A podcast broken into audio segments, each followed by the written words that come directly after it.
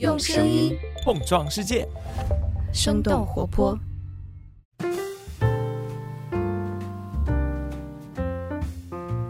嗨，大家好，欢迎收听《声东击西》，我们一起用对话来发现更大的世界。我是徐涛，我是张晶。呃，又是十月，我和徐涛又在一起做节目了。而这一次呢，是因为我们很快就要迎来我们五周岁的生日。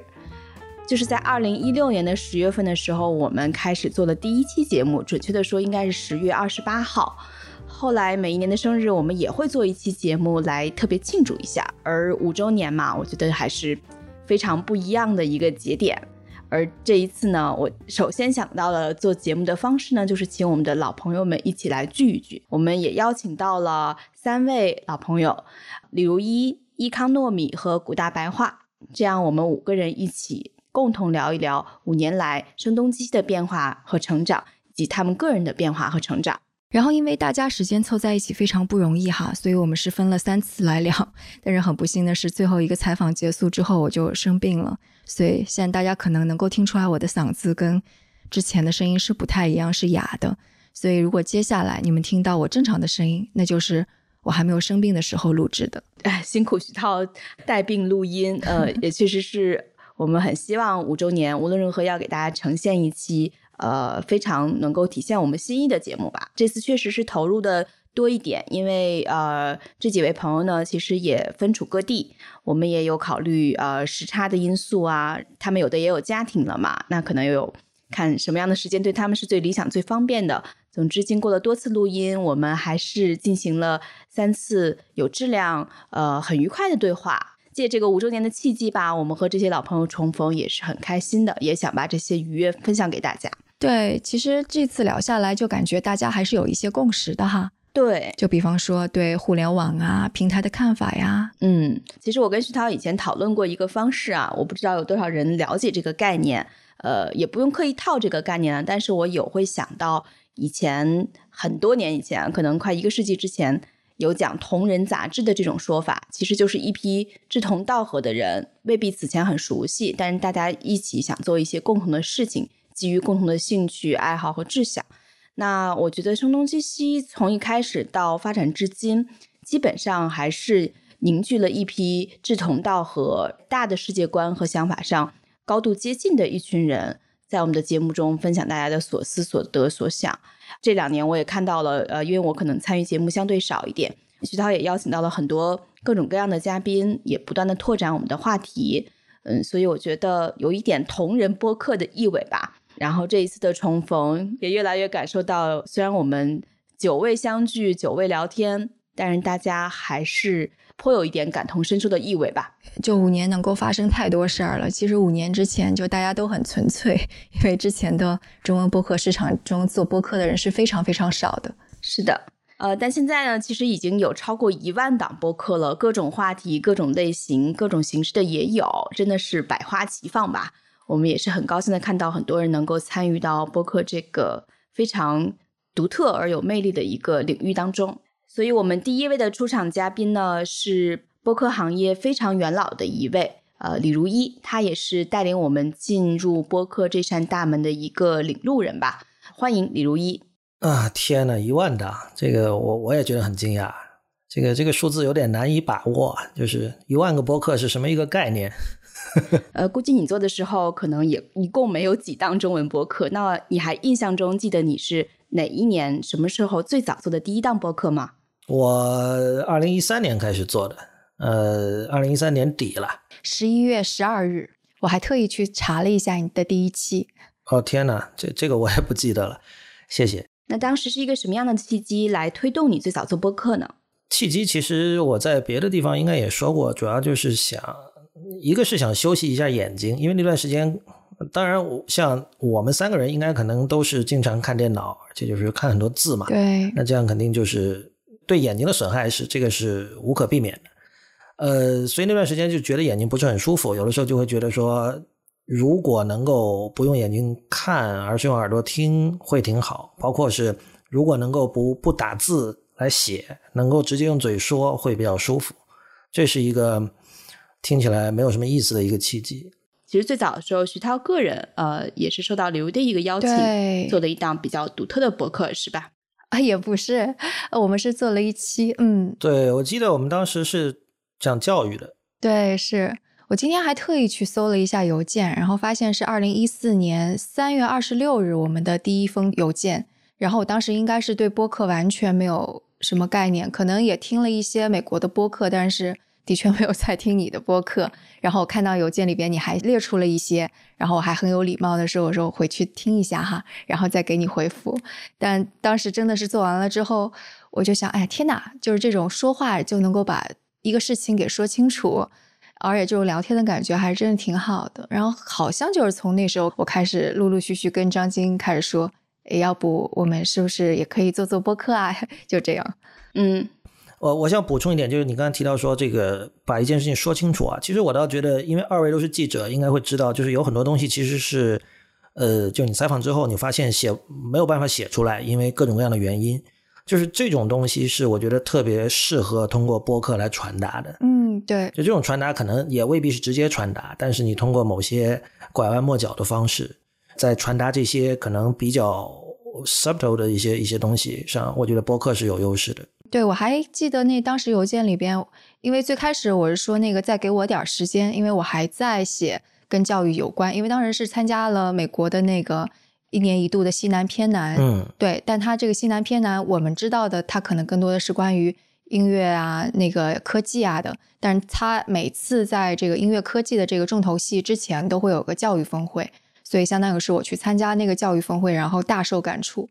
然后李如一来说，我们来聊聊这个的时候，我好像我应该就是在邮件里边，我还说，那先让我把稿子写完吧，这样能够更加梳理一下我的思路，然后再来再来讲教育这个事儿。但后来我其实我又去听了我我们做的这一期，我就觉得那时候我对教育的认知好幼稚呀。就之后我又就又有了很多的认识，包括自己也是个妈妈了嘛，就不断的在在这个行业当中有一些观察。嗯，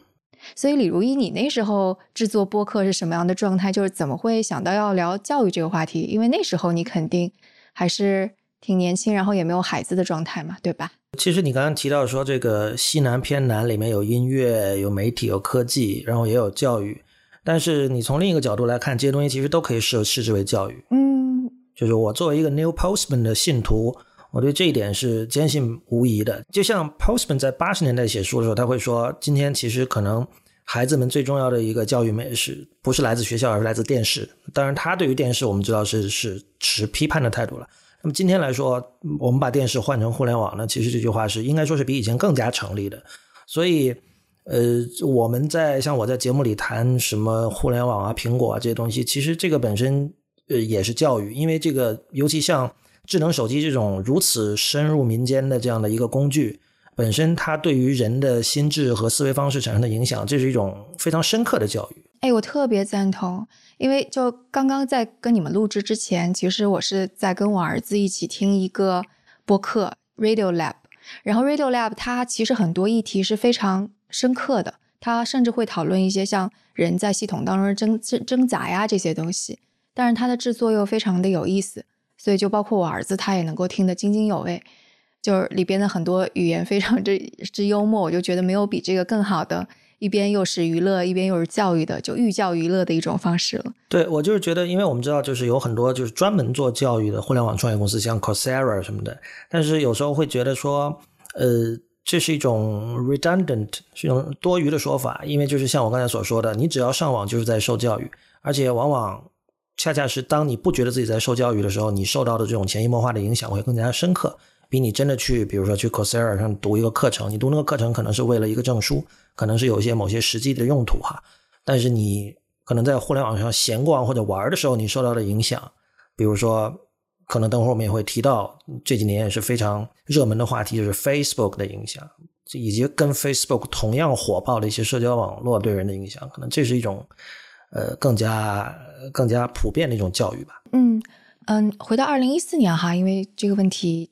只是我一个好奇，因为今天我在翻那个李如一二零一四年，就是我们一块来做这这一期播客的前后的时候，我就发现李如一那会儿好高产呀。我们做的教育那一期之后，三天之后，李如一又做了另外一期，然后大概又三四天之后，又做了另外一期。我就自己个人好奇，就你当时是什么样的状态在做播客？嗯，这个很简单，我们当时确实是一周三期，因为那个时候刚开始做嘛，刚开始做就是所有的话题都想谈，而都没有被谈过，跟现在是很不一样的。而且我觉得这也跟业界本身的变化有关，就是我觉得我们那个时候触及的一些话题，在今天仍然是 relevant 的。那么这个其实说明业界是滞后的，在我看来。比如说，我们当年我们就经常讨论隐私啊什么的，现在隐私已经成为一个非常主流的话题了。但是在这样的一个环境下，以我个人而言，我反而觉得就没有什么话要说了，因为我觉得我我要说的话已经说过了。当然，你如果从呃比较现实的角度考虑，你说过的话再说一遍，不仅没有问题，可能会更好。但是我以我个人的性格而言，我更倾向于说我没有说过的话。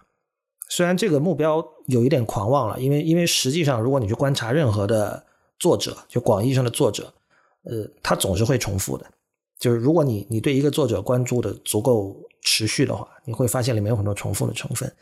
呃，因为世界上必定肯定还是没有听过你说话、没有看过你的文字的人，远比看过你的人要多嘛。所以你像我这种特别介意重复，更多的是一种可以理解为一种自恋吧。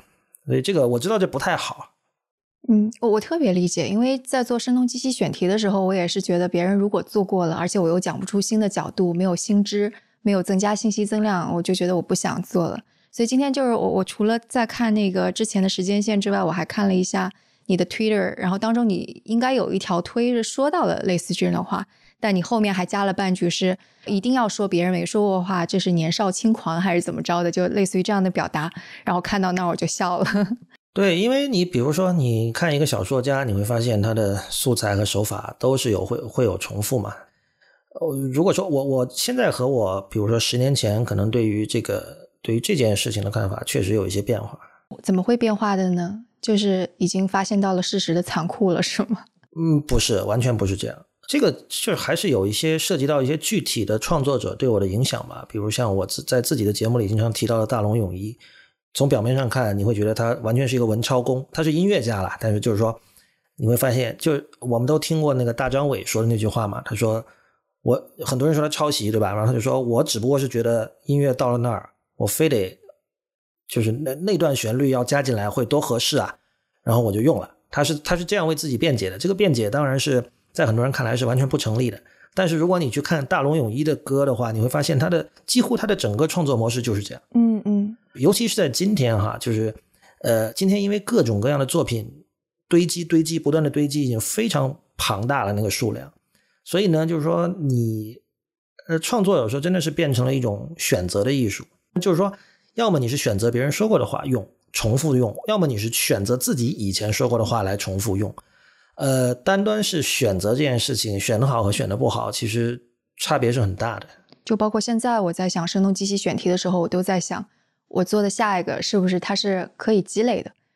它是不是可以相当于积累了多少期之后，它是形能够形成质质变的那种东西？就当然现在我肯定还没有达到啦，就可能对我自己而言会有一些质变，但对听众是不是有？肯定还没有达到，但感觉那就是我想要做的下一件。对，而且你们会有新的听众嘛？所以我刚才说为什么这个有点自恋呢？就是说，因为你只要想到世界上还有大量的，就世界上总有更多人没听过你们的节目，你就会想到，我现在做了五年，第六年哪怕我重复了十个以前说过的话题又怎么样？可能就是有很多新的听众会会进来，会新的听到。事实上，我觉得知识在人类历史上的传承就是这样的一个过程，在里面是是不可避免的吧？因为每天都有新的人出生嘛。但播客好的就是大家可以翻回头去听，还有人一直就听到了当初二零一六年我跟张晶做的第一期，然后嘲笑我们说你们那时候音质真太差了，还能听到那个叮叮当当磕玻璃的声音。对我确实知道有人会去回头听过去的节目，但我自己是很难理解。我觉得觉得这个行为确实很 hardcore，也也有人听我的旧节目了，但是我是觉得旧的有什么听的意义吗？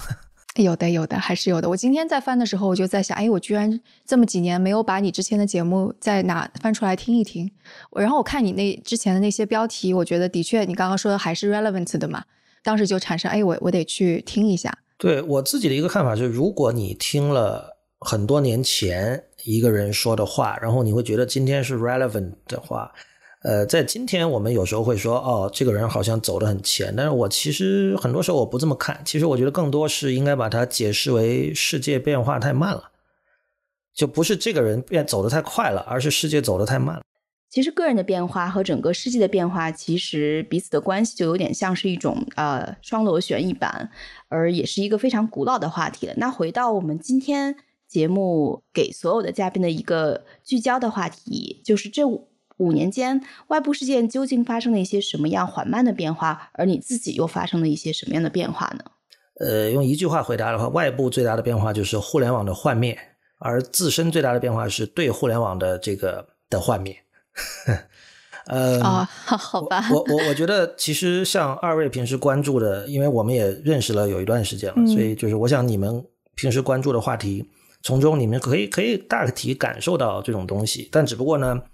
呃，可能大部分人不会用或者说不愿意用“幻灭”这样的大词来描述这个东西，这背后可能有很多原因，比如说大家可能觉得互联网是一个非常庞大的东西。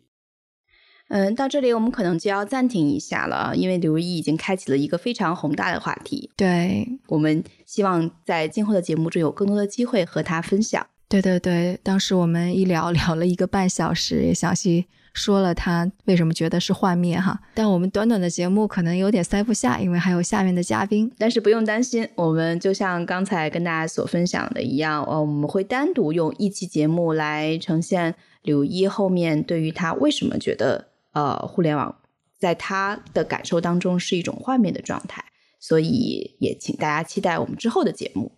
那我们下一位的嘉宾是谁？我们接下来的一位嘉宾是一帆。Hello，一帆。Hello，我是张一帆，或者是易康糯米。我觉得播客圈可能好多人知道我叫易康糯米。嗯对，易康糯米。那接下来易康糯米，你就和大家打个招呼吧。声东击西的听众，大家好，徐涛、张晶，大家好，特别开心，你们是五岁生日快乐是吧？马上就要上小学了啊，祝你们生日快乐。我是幼儿园的小朋友，对我们文化土豆还是幼儿园的小朋友。听说你们之前和李如一有聊天，对，文化土豆最开始的创始人之一龙迪也其实是跟李如一那边一起做一个流行通信这么一个节目，对，所以大家其实都是一家人。我觉得文化土豆录音的所有，我们的最开始也有很多事情是我咨询了张晶啊。从技术层面的很多事情，包括呃第一次要做这种远程的采访，到底怎么录音，然后怎么手机所有的操作，所以都是大家一起学习过来的。就我们用那个就是远程到底怎么录音，最初的版本就是李如一那个版本嘛？是，然后后后来包括写会员通讯，就是说怎么能够多赚一点咖啡钱，这些也都是都是跟着 IPN 他们他们前人的那个。道路啊，走过来的，前人。那我印象中好像一帆做文化土豆这档节目，应该是比声东击西要晚半年，是不是？一帆应该是二零一七年六月，我我看了一下，嗯，所以马上你们也要五周岁了。对的，对的，嗯。那在一帆你的印象当中，呃，有没有你印象最深或者记忆最深的一次录制呢？呃，印象很深的一次是和徐涛在我们家录音的时候，然后呃是还有方可成录了一期手撕 Big Tech 啊，也是因为那一期的那个名字起的比较 就是血淋淋的 那个感觉，然后那一期节目我我觉得挺开心的，嗯，而且在那一段时间应该也是一九年，当时有点想尝试做播客创业，然后这个梦想一直是到了。徐涛后来和戴安可能两年之后吧，然后才真正的实现，通过另外一种方式实现，就是首次 Big Tech 那个同期，是吧？我们就是二零一九年的时候成立的，对，就是那段时间是发生了很多事儿。我们是七月六号节目上线，但其实六月份的时候我已经回国见了好多人，我不知道这个有没有在播客里边说过。当时我记得我在上海见了各个平台的人，也见了那个什么杨一啊。然后还见了任宁，对，然后我就记得我在要进那个高铁站的时候，我给张晶发了一条，我说：“哎，我想彻彻底搬回来做播客这事儿。”其实那时候的那个想法就已经出来了，但是就觉得那只是一个想法，那没有特别的 solid。但后来就是等到八月份，呃，应该到七月中旬的时候，我就已经这个想法非常坚定了。所以其实就相当于是我们录那期节目的前后。对我们那一期的前后不知道，可能是吃了一个饭，我就能感觉到你在做一些，在面临着一些比较大的决定，因为还有家庭的挪动啊，这些事情都都还是挺挺动静挺大的嘛。嗯嗯嗯，哎，当时你好像也面临一个选择是吧？你是当时你就想要搬到英国去了？对，就是我和我老婆是当时有一个计划，是二零二零年要。离开北京，或者说起码在英国能够开发一个立足点，这样。所以，我们一九年七月份那个时候，就像你说六号上线，我们是七月二十号还是十八号到的，飞到的英国。所以那一期节目也是我们在北京录的最后一期节目。同年的十一月份，我还回了一趟国。对对对，我们也还见了一面。本来的打算是这种，就是常来常往的。谁知道十一月份一过。就随着武汉 lockdown，然后整个全世界 lockdown，我就一直到现在都没有回过啊。对啊，真的是发生了太多事儿了。祖国母亲的怀抱。对你十一月份回国那次，我也记得，我们是在那个胡同里的越南米粉店见了一面，吃了个越南粉。对，所以那个时候确实生动活泼就已经做起来了嘛。对对对，已经做起来了。对我就是八月份回美国搬家，然后九月份就彻底回来。九月份回来的时候，我儿子就已经在。国内上学了，对，特别迅速。就是这五年是北京失去了我，得到了徐涛和徐涛的儿子，肯定是一个更好的。英国得到了你。嗯，哎，那我我问那个徐涛一个问题好吗？就是其实，呃，对于我来做，因为你们做播客是我感觉是当时你们驻美的工作的一个补充，或者是一个另外的一个渠道，能够做一些更个人化的东西。嗯，但是我做播客其实是离开所谓的这种嗯，就是互联网媒体之后的一个一个反向的一个反应吧，就是说啊，想做慢的东西，然后想做很个性化的东西，然后想做一个和自己之前做的产品非常不一样的东西，然后就偏偏不去管投资啊，管数字啊，管听众啊，等等等等。我就想说，你们这几年就是从又开始做生动活泼呀这些，你们你会发现，当你把这个本来的兴趣爱好当成产品做了以后，会有一些就是说没有那么好玩了的嘛，或者是头疼的事情多一些了，你们会觉得比较累了呢？有有这种感觉？肯定会有的。就是我记得一九年我回国开始做公司之后。因为最开始做公司没有想把声东击西放在里面嘛，然后我也没有让其他的同事参与进去，所以那段时间其实更新的并没有那么频繁，而且是不定期更新，而且我就会觉得好像的确有点累。但其实突破了那个瓶颈期之后，我觉得有一个好处就是我就会不断的问自己，就是如果我还是要把它做下去，嗯，那它的价值到底在哪里？所以我就觉得在这一段时间当中，就会逼着我不断的去想。就我就会想，既然我时间这么少了，但我还是要作为一个，因为我一个一个身份是类似于一个公司的管理者，还有一个身份相当于是我要去帮助其他的做播客的人把他的播客做得更好。就比方说后来那个打雁把科技早知道那个接过去了，我们现在又有生动早咖啡，所以我另外一个工作是这个。那我做声东击西，就是我究竟是为什么？后来我就想，我做的每一个东西，我都希望它是有留存下来价值的，然后它放在这个世界上。啊，这样说有点那个什么，很奇怪，但是我就的确是这么想的。我就希望它是它的存在是在这个公共话语空间当中是有必要的。所以去年开始，我做了一系列的我觉得重要的主题，就比方说我去采访 NGO，然后 NGO 肯定很多人都会觉得好无聊嘛，但是其实我觉得他们很多故事是是需要被别人听见的，所以就是做了那个系列。然后另外一个系列，我觉得是那个社交媒体对那个整个我们社会的影响。就究竟是在发生什么样的影响？我觉得被探讨的很少，当然现在探讨越来越多了。但去年我想做的时候被探讨蛮少的，所以这个系列我是做了下去。对，所以这个就相当于是去年我不断在问自己，我时间有限情况下我要怎么做的时候，倒逼自己出来的一个一个结论吧。然后感觉现在这一点就想的越来越清晰了。这挺好的，而且有这一系列，还有你们做内卷的那一系列。因为最近也出来了一个讲女权的叫“剩余价值”的博客，它也是我感觉就是把一个问题聊得比较深一点，然后它和社会的对社会的这种呃讨论的贡献大一点。我其实也挺尊重这这些尝试的。所以一帆，你觉得呢？因为你毕竟也是从那个一七年做到现在。因为我是纯粹按兴趣爱好做，然后这个兴趣爱好是我的，也是我周围的人的嘛。因为我和张晶还在同样在一个北京的一个吃饭圈的这个微信群里，叫猫猫狗狗群。然后文化土豆就是一个压榨这个群的一个，在里面挖掘人来做节目。我觉得，嗯，我其实有一点感觉，这个事情就做成了一种。有点像很就是以前在收音机时代的那种聊天节目，就是一个很治愈的吧。嗯，包括我觉得是来参加，比如说我们的误读会系列读小说的，或者是看电影的系列，现在一个叫三刷，或者是看戏剧的系列，都是一个三个人一组，然后每个月有一个机会在一起聊一聊，然后聊的那个话题。每次的那个选的那个作品都是一个经典作品，然后它的复杂性或者是它的多样性，可以让我们把很多自己想表达的事情表达出来，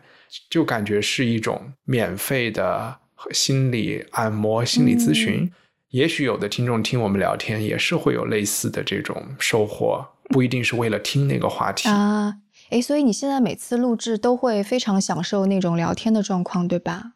基本都是的啊，那我觉得还蛮幸福的。因为其实对于我而言，我感觉，因为面对的很多嘉宾，他都是并不是熟悉的人嘛，他可能就是某个领域的专家呀、学者，所以我就更多的是一个记者的状态。我其实跟他们聊天的状态是越来越少了。有一段时间，我就很怀疑自己是不是还能放松去聊天。我还跟婉莹说过这个事儿，我说我已经不太会聊天了，好可怕。对，我觉得这个可能就是就是把播客成为我的一个职业之后，其实我我做我做声东击西，我觉得我我自己做的是把它越来越重的。就我没采访一个人之前，我都做很多很多功课，而且我要怎么问他，怎么串起来，就是我会，因为我自己本身是一个逻辑性比较强的人，我我自己是没有办法，就是听一个东西忍受太多的散漫又没有信息量的。所以，我我就是相当于前面就做非常重很多的功课，然后列提纲，然后提纲我有时候就会反复的去想，有时候我甚至会想开场的时候我是要怎么开头，然后去去问出第一个问题，这个就非常非常职业记者像的一种感觉了。那我在这种状态下，我我觉得是很难有聊天的感觉的。但像今天现在我们在聊，我觉得是有聊天的感觉的。我也同意。嗯，我想问张晶，其实你在。开始了新的工作，现在也不是新的工作，就是你最近的这个工作开始以后，你也是从美国搬回来了嘛？然后，嗯，你在节目中出现的也比较也比较少。你现在和声东击西，你觉得是一个什么样的关系和互动呢？还是肯定希望能够有更多的机会上声东击西的节目的。哇，不能这么说，声东击西就是你的节目，不能说上声东击西的节目。对我的问题里也包括一个，就是说这个声东击西和你自己的身份认同之间的这个关系是什么？嗯，我觉得声东击西还是对我来讲非常重要的一部分。所以声东击西对于我来说，当时创立的时候，呃，我们说过很多次嘛，那可能因为有很多的东西不能在长文章中承载，觉得可以换一种新的媒介表达方式，有很多东西依然可以想让更多人了解，分享给大家。但这个呢，其实更多是看上去非常表面的。但我觉得在美国那段时间，那天又突然想起来这样的对话，我不知道徐涛还有没有印象？就是我们俩没有做播客之前，也经常会一打电话打一两个小时，而且中间打电话呢，除了彼此的问候啊、闲聊之外，其实还是经常有非常有质量的讨论。所以我们在想，就是可能我们的视角有所不同，也许我们俩的兴趣爱好也不完全一致，其实是甚至来说可能是很不一样的。嗯，但是反而我们的这种谈话的默契度，只要这个在，我们是不是有机会把这样内容更多的分享给别人？所以我觉得声东击西最早，呃，从一六年到一八年我回国这两年多的时间比较密集的参与，呃，中间如果我们谁的时间更多，就投入更多。呃，彼此的这种相互承担，呃，也是我在美国生活当中的非常重要的一部分。如果说的直白一点，也许是帮我去呃消解了很多在美国独自生活工作的这种孤独，因为其实在美国的六年多，嗯，差将近六年，我基本是一个人工作的状态。其实很多人可能是觉得，尤其现在更多都是有有团队在一起工作的时候，都是觉得无法想象的嘛。对，所以我觉得的这一块是想起来的时候是很温暖、很有温度，也很有获得感的。嗯，然后回国之后，确实是因为呃工作呃也有这种就。我自己的工作占用了大量的时间，但是我觉得，呃，反而是随着在现在这个工作工作的时间越久，我越感觉自己啊底层那些东西还是没有什么变化，就是对世界还是抱有强烈的一些好奇心，然后关注的领域依然非常广泛。我呃甚至不认为我可能比很多依然在做媒体的人了解的事情少，就是和我工作无关的那些事情少。这些东西，我觉得很多时候就是很本能的啊。但你的同事现在知道你是声东击西的主播吗？其实是还挺有意思的，因为公司很大嘛，然后同事之间并不是都很熟悉，甚至很多也就是网友，因为我们可以直接对话，但是并不一定见过。就大概只是知道，呃，也许去找什么人去处理什么事情这样子的直接沟通，但是有些时候他们会突然就莫名其妙的就会跳出来，哎，你是不是就是那个声东击西的？我经常听你的节目。然后甚至能脱口而出，对对对，甚至就就就是有一天，我的一个同事就脱口而出啊，欢迎大家收听《声东击西》，这是一档由两个驻美记者为你 带来的节目，就是 特比我念的还顺。现在我已经念的不是很顺了，因为徐涛后来我们又做了一些调整嘛，就是因为我们已经不是驻美记者了。嗯，对对对，有一些你你感觉就是呃意外的邂逅吧，或者意外的重逢这种感受啊。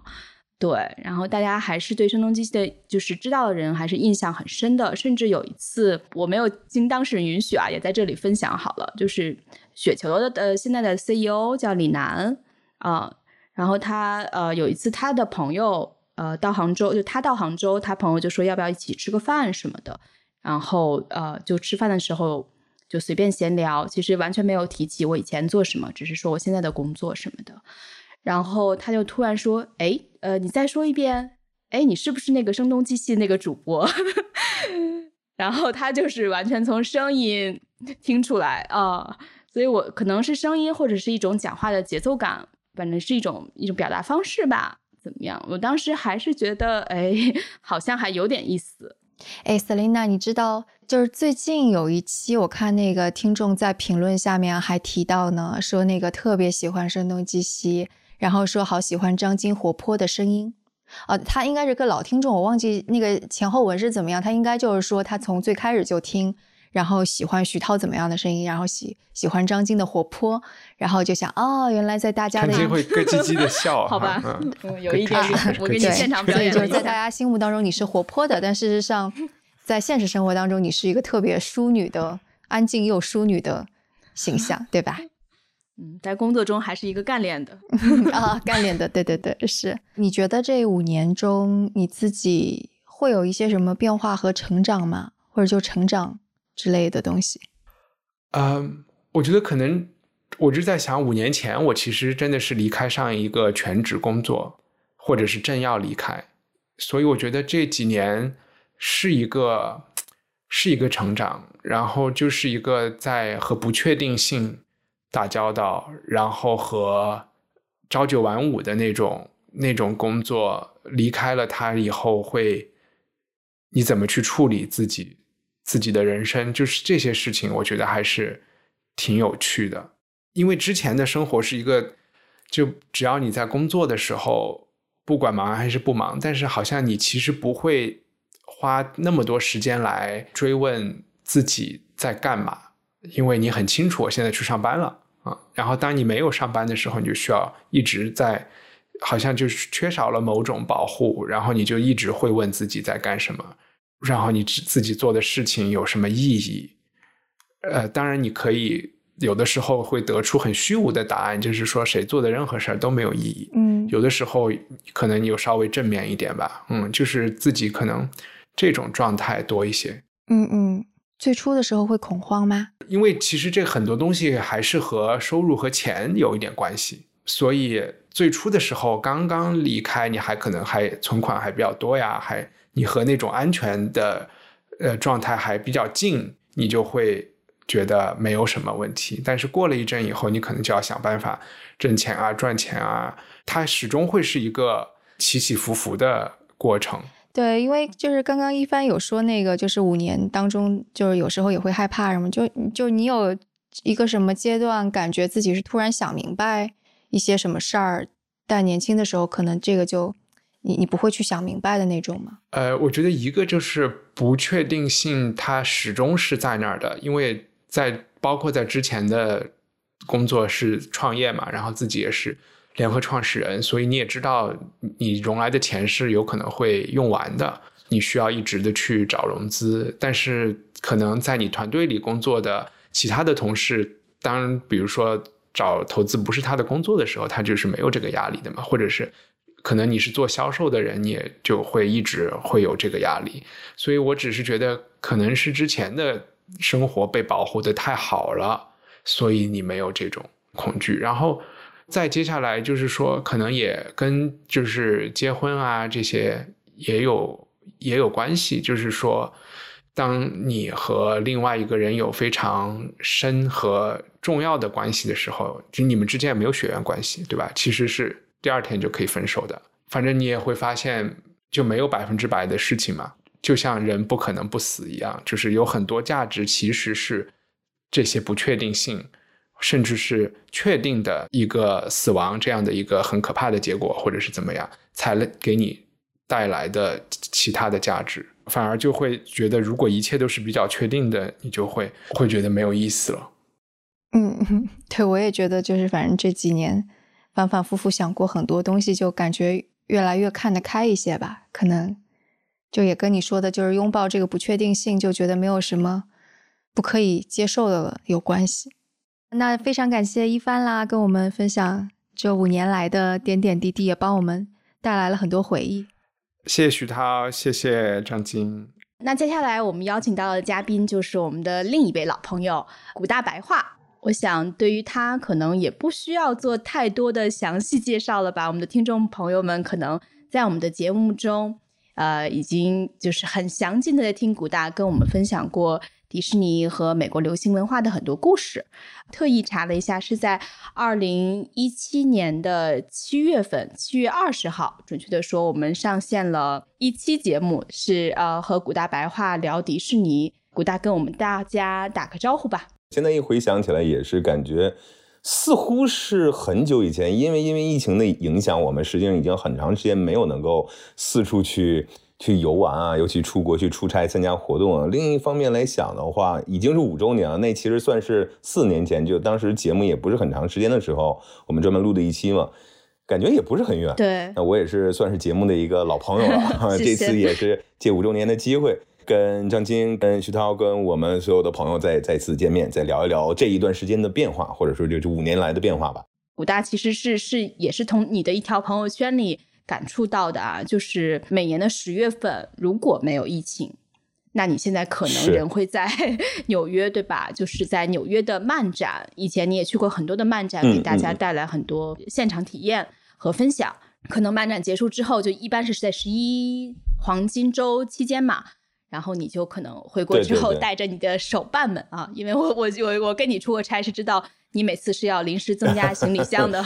现场买行李箱的。古大真的是不仅是喜欢分享他的思考，也喜欢买很多的礼物分享给粉丝和他的朋友们。就就刚才正经体这个话题，其实确实是连续好多年了，差不多也至少有那五年的时间了吧。呃，每次在十月份左右的话，正好大家休息的时候，我就跑到纽约会参加漫展，然后这个时候可能会顺手再参加一些 studio 的电影活动啊，或者其他的一些甲方合作的一些外出的活动啊。那这一个礼拜呢，其实是在一种很虚幻但是又很真实的一个环境里面，就所有的二次元，我们说宅男也好啊，中二病患者也好啊，或者你是属于 A C G 的粉丝也好，你喜欢电视电影的这些人，都是在这个期间。在就 NYCC New York Comic Con 在 Comic Con 的现场里面，你可以做自己。嗯，所以二零一七年那一次那个线下活动也是趁着漫展的那会儿开的吗？我是说那个声东击西的第一次的线下活动。呃，应该是那个迪士尼的粉丝大会，叫做 D Twenty Three，徐涛也去过的嘛。后来啊，那个是一年一次，是夏天的时候是吗？对，那会儿是七月份啊，正好是盛夏了，我都有点不太记得了。那那次活动其实就是相当于声东击西还没有开多久，就已经有一些粉丝了嘛。我们二零一六年十月份开始第一期，然后到七月份居然就有粉丝。还能够把线下见面会给开起来，我觉得张晶太厉害了啊！没有没有，主要是古大的号召力。没有没有，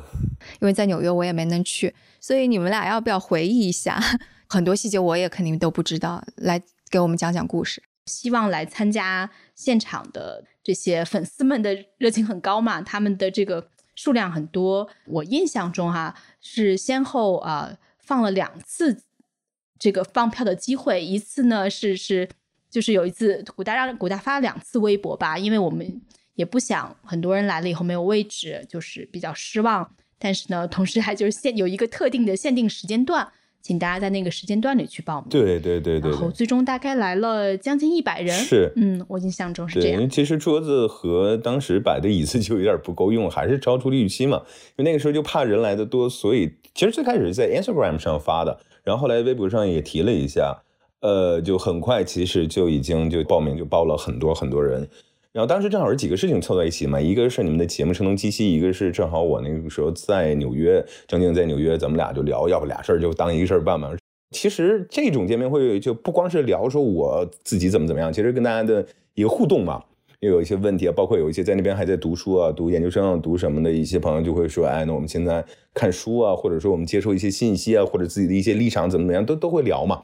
那可能我们在生活中都遇到一些问题，所以是挺有意思的一个经历。现在疫情之后，其实也很少有机会就直接面对面的在线下那样，就是跟这么多人一起去聊天，或者是直接的沟通了。回想起来也是非常有意思的一次经历。诶，当时有印象深刻的什么听众呀，或者提问之类的吗？其实印象很深刻，就我刚才说的，还在读书的朋友就在聊，说想要去学一些知识或者了解一些知识。他的提问不是说。就古大，古大，你你当时你怎么当个网红啊？或者说你这个做这个东西你得花多少时间呢？啊，平时私信多少人骂你？他不是聊这个，而是说觉得哎，你好像平时看的东西也挺多的，可能说你也喜欢知识啊，喜欢看书啊，那聊一聊，就比如说在呃探求知识啊，或者说这个知识对未来的影响一些，其实我没有想到的一些问题。当时就是在那一次，还是在活动之后就留下来大家聊天的时候，就有人就问我，我觉得问的特别好，然后就探讨这个问题啊。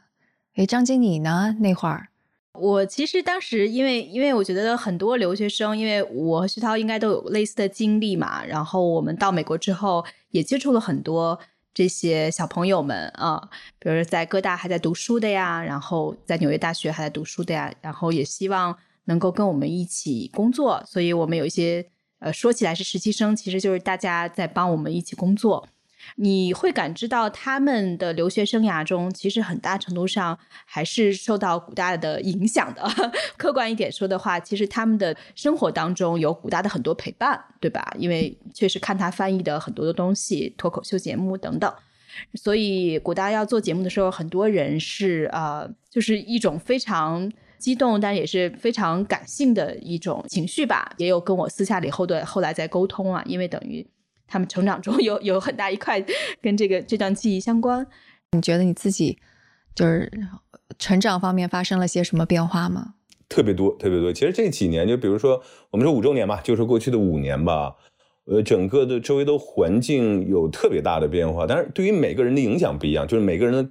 感官和他自己的认识是不一样的。对于我来说的话，环境变化特别大，我个人的变化也特别大。环境变化呢，我就想出来一个事儿，我就特别想起来一四一六年大选的时候，这不五年前嘛。当时张晶他还是记者证，他去到处去跑看 rally 啊，去去去报道一些。当时我俩就聊嘛，那时候虽然说普遍都认为希拉里能赢，我俩就说那反正他也去参加川普的 rally 什么，我俩就聊，要不咱们去南方去看一看，跟一跟川普的 rally，甚甚至去 采访一些川普的支持者。哎，就一六年当时有研究嘛，但后来发现时间完全排不开，在国内当时呃工作又很忙，后来就算了。哎，以后有机会嘛？没有想到，哎呀，就错过了一个特别好的一个策划，一个企划。如果当时我们俩把这个事儿做了，不管是视频还是音频，然后结果那我们应该是全中国第一，就不是第一个了，就可能第一批就我俩做这个东西，应该是全中国除了我们以外，没有人是专门追着川普的 rally 去。一直跟着他到竞选成功的。对，所以这个，因为到最后，我记得呃，那个孙丹是应该也是在我们纽约漫展的那个场地哈，贾维斯中心，你知道 Sanders 在做那个希拉里最后他那个胜选也好，败选也好，总部在那儿嘛。所以如果我们这一路能坐到那儿，那这这这个就特别有意思。然后就接着这个话题来说，川普当选了以后，你就发现整个世界在变化。我个人的感官是世界变窄了。好多人觉得，其实两极分化，不管是观点、立场、光谱上面，两极分化越来越严重。不光是美国，包括国内，包括你看欧洲很多国家也是。其实它是席席卷全球的一个一个趋势。但是问题在于说，在新媒体、社交媒体的推动之下，它不是它两边虽然是两极越来越远，但实际上你看到的世界越来越窄了，就中间的缓冲地带几乎没有了。但是对我来说的话，从一六年到现在，这是特别明显的一个事儿。就其实标志性的事情就是大选结束，就美国大选结束，呃，然后回过来的话，我觉得个人的话是这五年路在变窄，就刚才说世界变窄，路也在变窄。这个还不是说就光是疫情的原因，就我这属于一个过气网红嘛，现在算是一个过气网红了。我在过度依赖社交媒体去做很多事情的时候，本身的路就变窄了。不知道这个很多人能不能赞同啊？我简单解释一下，就是。差不多是一六年那个时候嘛，其实那个时候是我工作最忙也是最乐呵的时候，就都是一些好玩的活动，全世界跑啊，去跟呃电影的一些 studio 去合作啊，跟一些喜欢的一些甲方大的品牌去合作啊。那这个是一个好的事情，就是你可以用这个方法去去谋生嘛。不好的一个事情就是你其实被限制住了，因为你要创作的东西最后是为了。平台也好，你为了合作方服务的话，那你在很多地方就要妥协。比如说，对于我来说，我就不能做我想做的一些事情了。比如说，以前我可以说，我我不需要靠这个平台去去怎么怎么样去谋生怎么，我就可以说我不干了，好不好？你这么限制我，或者这样东西不能发，那样的东西怎么怎么样，我就不干了，我可以走啊。但后面就不行。然后再再或者说，就你你不能跟平台翻脸，甚至还不能跟粉丝翻脸。有些人过来骂你，你也不能对骂，你也不能撕开就公开的来撕。包括，甚至有人说造谣你泼脏水或者蹭热度，你也不能公开跟他对峙。对峙之后，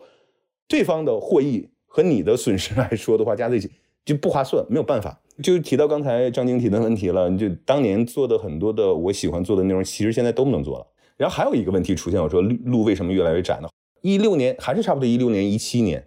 就差不多我们说四五年前就已经出现了一个事情，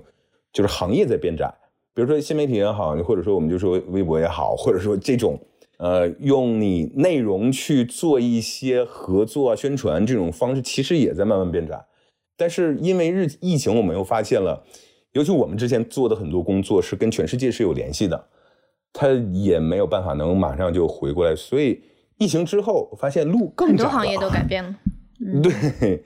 那 那个时候我们出差其实是全球性的，它也不光是影视的活动，还有其他的一些活动嘛。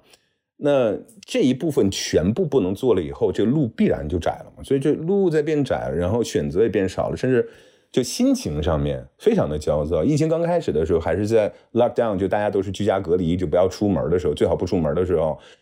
你就会感觉 the walls are closing in，就这种感觉，就非非常的 physically 和 mentally 这种感觉，整个世界，你的世界就坍缩。尤其我这种。去到处跑，呃，去出差也好，游玩也好，这样的人就突然就固定在一个地方，这样心态的变化其实其实其实特别明显，就有点像我爸爸当年刚退休的时候，头两天感觉可好了，但后来就发现没着没落的，干什么去？我我当时就那样，然后然后刚才说选择也少了，本身行业它就有点在走下坡路，但那个时候就好多合作方都活不下去了，或者说真的关门了，我觉得。经历了好长时间，才把这种就极其的焦虑、焦躁的心情才平复下来吧。其实我也是第一次这么完整的听到疫情对你个人的影响和冲击，竟然有有这么的强烈吧。然后我觉得可能背后本质也是一个啊，选择一种呃灵活的工作状态，然后相对自由的生活，就是终究面对很多的不确定性。但实际上，疫情带来的不确定性。也许我是这一代人，甚至几代人，可能无论如何都没有办法想到的吧。所以你是怎么走出来的呢？这个事儿佛系，就就想到一个说法，就佛系嘛，佛系也前些年年流行的，其实真有点就不是说开玩笑，把它当成一个梗，当成一个 meme 那个佛系，我觉得真是有点有有这种感觉走出来。其实我是一个就心还是比较大的一个人，我以前睡觉都是秒睡，一分钟之内就能睡着，不管是呃，比如说我倒时差或者怎么样，我都能睡着，因为平时也不怎么睡觉嘛。然后我后来做到一个事儿，就是自己原谅了自己了，自己放过自己了，因为我在。特别特别焦虑的时候，那个时候收入也减少，而且不知道疫情什么时候能结束。而且刚才张晶说了，我们这个自由职业者其实也就是没有一个固定的工作。那没有固定的工作的话，就有可能说就都没有了。就这些合作或者怎么样的一些谋生的项目啊，或者是这种方法，马上一一夜之间可能就都没有了。当时就面临这样一个局面。然后还有一个什么情况呢？就我们两个，我们两口子比较潇洒，是我们对物质的追求都不太高。所以如果没有娃的话，我俩就没有什么焦虑，之前可以日子是可以过。但有了娃以后，其实开销就比较多。也是有了娃娃以后才发现，这些年也没攒下什么钱，后面还有乱七八糟事情，所以就会上有老下有小。我仔细算了一下，我差不多一个人可能要背着十个人的生活啊，就养这么多人，那其实是压力还是挺大的。然后，呃，又突然之间就停顿了嘛，那怎么办呢？我后来发现了一个事情，就试图着。佛性一点，就佛系一点心态，就自己原谅自己。呃，就我刚才说，比如说一天工作二十个小时，其实我可以不用工作二十个小时，我可以工作四个小时，工作八个小时，甚至说我今天我觉得，哎，我就不上线了。就比如说微博也好啊，或者是微信也好，新新媒体，我就想能不能去这样试一下。然后试了一下以后，最开始的话，然后就整个就感感觉像戒断那种反应一样，但后来冷静下来以后，发现其实是可以的。就我发现，比如说我原来呃有很长时间都是我每天要给自己规定啊，今天你要发五个视频，你要发几个段子，然后你要做什么什么样的一些一些汇总，然后你要做什么什么样 meme，今天一天的点击量就是呃浏览量一定要三千万以上。然后后来走到了另一个极端，我在疫情期间其实进入了一种就是，哎，坐禅 就半退休的状态。我把大量的时间拿出来干什么呢？就运动，比如当时健身环嘛。或者说后来那个健身的拳击，或者说就是慢跑啊、慢走啊，耳机就一直在听所有的书，呃，就 Audible 上面各种那个英文的原版的书，听了无数本书。然后这个过程当然也是在为那个时候做线上的课去做各种准备嘛。就几个事情就开始就发现很好，就然后多花时间去陪孩子，给给孩子讲一些故事怎么样？就我每天可能多花六七个小时，就从原来做一些。我觉得那个时候觉得很有意义的工作，后来觉得没有什么意义的工作，然后把这个时间用来出去运动、去读书、去陪孩子，我觉得生活就更有意义了。所以我整个那个时候自己跟自己和解了以后，就心态就完全佛系下来了。就是我心态扭转过来了以后，发现所有的问题全都解决了。嗯，对，当然是短期内解决。所以首先还是自己放过了自己，然后慢慢把原来。就多花了很多没有用的时间，抽出来去做一些有用的事情，嗯，然后甚至还做了一个一些一些其他的 side project，就不是 side pro project，是 projects，做了很多，有些赚钱，有些不赚钱，但都无所谓。就现在心态就放平和了。我觉得之前跟一个朋友聊，就说嘛，小的时候我们都觉得我们的心态要强大，那个强大可能指的是刚性，嗯，就谁骂你谁打你，你觉得没事但现在我们我我通过这个事情，我发现心态有一种是韧性或者弹性，对，挺好的。就不是光是说你对你不是光是说我就是猛，我用大力出奇迹，我用我不怕死去去面对所有的事情，或者拼命，其实不是柔下来。就佛教佛家不也是经常会讲吗？你要用以景以柔克刚的一种一一种态度。嗯，啊天哪，太触动了！我我之前不知道你是这么对工作狂的一种状态在工作，张晶知道，就是他们，比如说我们他非常自律的，嗯嗯，对，我们在纽约，比如说就差不多时差我们十二小时嘛，大家晚上。呃，一天的工作完了以后，晚上可能大家去吃吃饭呢，喝酒啊。晚上大概十二点，大家都睡了嘛。我起来接着工作，因为十二点的话，差不多国内就十一二点了嘛。然后也是正好大家都上班对接工作嘛。我基本上我可能会干到三四点钟去睡一会儿，然后五六点钟又起来干活，把该干的活干完了以后，然后大家七八点钟出发，可能去参加呃 studio 的活动啊，或者是参加漫展采访啊什么的。嗯，对对对对对对。所以其实我一天加起来，我如果在美国出差，那个时候我一天大概睡两个小时左右。天哪，我我感觉就是就是，如果我就是有有孩子有的晚一点，估计我也这种状态。因为我我记得 曾曾经有一段我也这个状态，但是因为我可能有孩子有的早一点，小孩小婴儿的时候，你必须把他放在首位，又是个妈妈，好像就逼着自己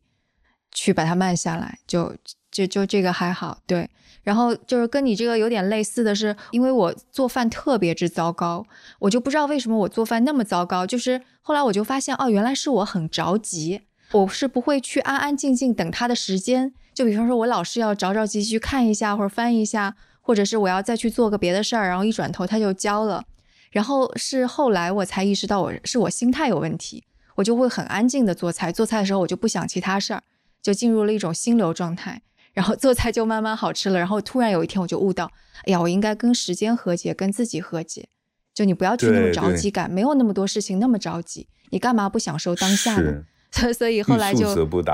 对对对对，所以的确就是我肯定没有你当时的那么那那种严重的状态，但感觉也是经历了这样的一个过程的吧。我觉得有娃了其实挺好，就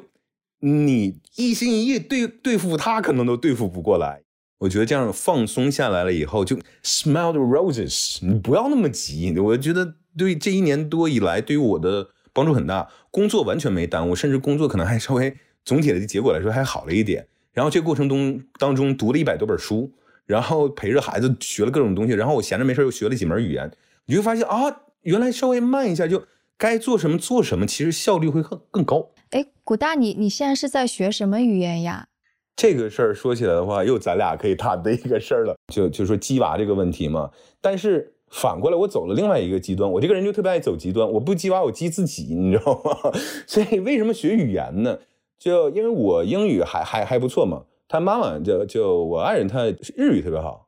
就属于是就跟我英语水平差不多那种。所以我们两个从小也就教他嘛，也没有说逼着他怎么样，就没事聊嘛。呃，他现在算是三语吧。然后与此同时的话，我就在想，哎，以后如果去欧洲玩的话，那我要不要再教他点儿？所以我就是这这就正好这一年多也有时间，我把呃西班牙语就这些都以前都学过一点嘛，就再去旅游的时候学过一点西班牙语啊，什么德语、法语啊都捡起来一点儿，但是没有说学多好。哎，西班牙语现在也能好一点，两两句。然后后来又想到什么，比如说去年我在做那个词汇课的时候，我又把拉丁语又捡起来，因为拉丁语我在上大学的时候学过，但是我们学的都是死的，就医学药学类的那种嘛。然后拉丁语又重新学学它的发音什么，我发现哎特别有意思。然后包括的话，我往前更走了一步，就你要研研究词根词缀的话，拉丁语有很多的词根词缀，再往前走是希腊语。然后正好我还在研究希腊神话嘛，我最近把希腊语又学了啊，就发现这个东西就没没有说学入门太厉害，我天哪！这是一一个套路。这些我决定，我可能后面用十年，可能更多的时间，我要把这些语言都学到一个可能可能就日常。沟通聊天的一个程度嘛，现在我只是入门，我就打招呼啊，或者什么问个路，这没问题。但是完全算不上学了。首先来说，其实是为了鸡娃，但是我想教他，我想先，我得先自己学好，我先鸡自己。然后，呃，数学嘛，他现在这这马上要上小学了，有些数学的东西，你就想，哎，什么东西有意思呢？数独，数独这个东西其实不是算术，而是你要有空间想象能力，还有一些就说对逻辑的能力。我觉得这个其实可以试一试，不是说让他怎么怎么样。然后我自己也不是很好，然后后来我就研究，然后后来我就又研究到一个变态的一个程度，就就一天一夜没睡觉，我就有一个数独的一个下一个 app，我就一定要把每一个就包括什么专家级，我一定要打到就我那个时间，比如说我过这一关的时间，我太感慨了，我到百分之九十几，就全球百分。然后，然后后来发现这问题就是什么呢？我我忍不住要插 一句，就是我跟你一样，我也是对一个那个数独 app 着迷了，就不睡觉。哎天哪！但是最后的结果是，嗯，然后后来买了几本那个数独的那那个书，就越做越开心，因为我自己找到一些小的技巧、小的规律，就比一般的规律可能还还还有一些捷径，怎么？然后就特别期待把这个用特别简单的方法，呃，去讲给家里的娃听。娃看了一眼，没意思，走了。我花了好几天去做的准备，那可能得大点儿。是你也不急嘛，不急不急，因为他有好多东西你不能逼着他。以后可能慢慢的来。我家娃就可以跟着我一块儿做了，但是他已经很大了，就是了。哎，多好，是挺好，挺好，挺好。对，我觉得也是，我这个我特别赞同。我我在前几年，孩子在前几年的时候，我就也是。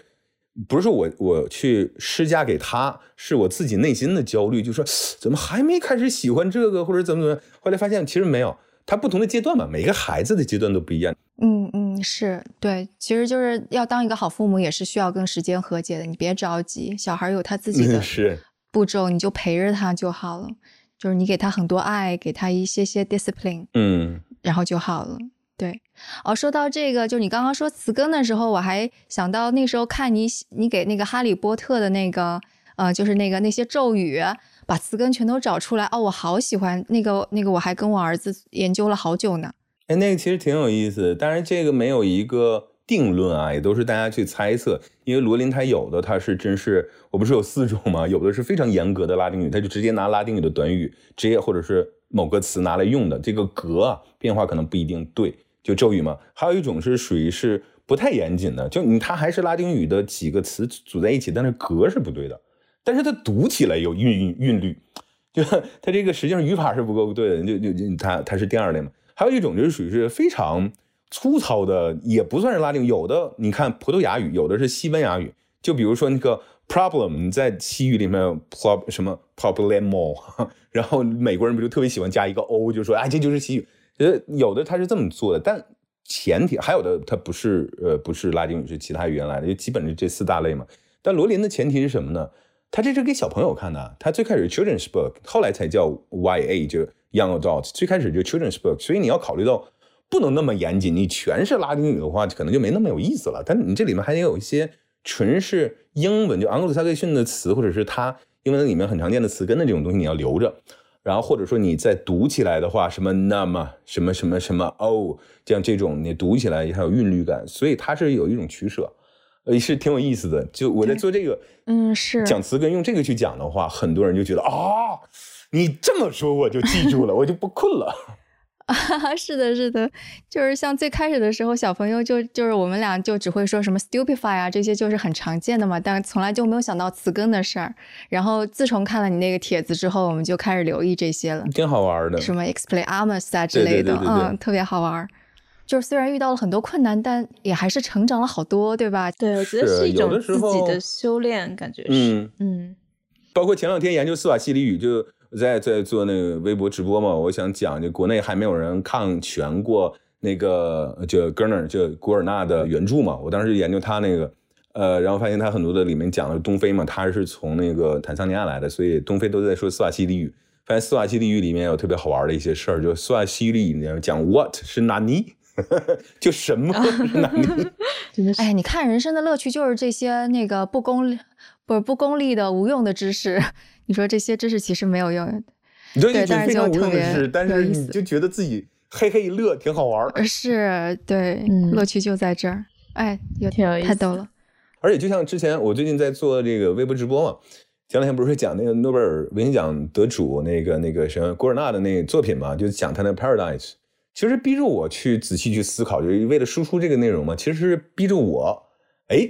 好好的去整理了一下我对整个。后殖民主义文学的认识啊，对非东非的认识啊，背景它非常交结的，就交融在一起吧，或者交织在一起的，呃，伊斯兰教、非洲本地的宗教，非洲本地还分分好几伙人呢，然后印巴的那些商人和高利贷者，然后还有阿拉伯的这些统治者，还有呃欧洲的殖民者，从比利时人到德国人到到到英国人，特别有意思的一个事情，就逼着我自己去想了一下。我觉得以后如果能定期我去做这样的一些节目的输出的话。能预防我老年痴呆症，就看一本书的话，还要考虑 考虑怎么跟人聊。我觉得这个是挺有意思的事儿。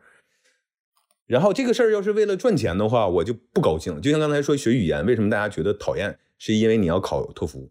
你要是学语言是为了，就像我刚才说，我今天我要在这个里头找个段子，是吧？你知道斯瓦西里语里面 what 是哪尼吗？这样你就会很开心。你要是沾上钱了，你就觉得不开心了。嗯，就当然也是一个设想吧。好的，非常高兴今天跟古大聊了这么多啊，其实也是真的，呃，大大超过我和徐涛的预期，而且其实真的很坦诚的跟听众朋友们分享很多内容，我们真的是原生态的啊，第一次听古大如此坦诚的跟我们分享，也是个人也觉得一方面很感怀，另一方面也有很多很多的启发，也非常的感谢古大这么坦诚，嗯，我觉得没有什么比真实更可贵。特别感谢两位邀请，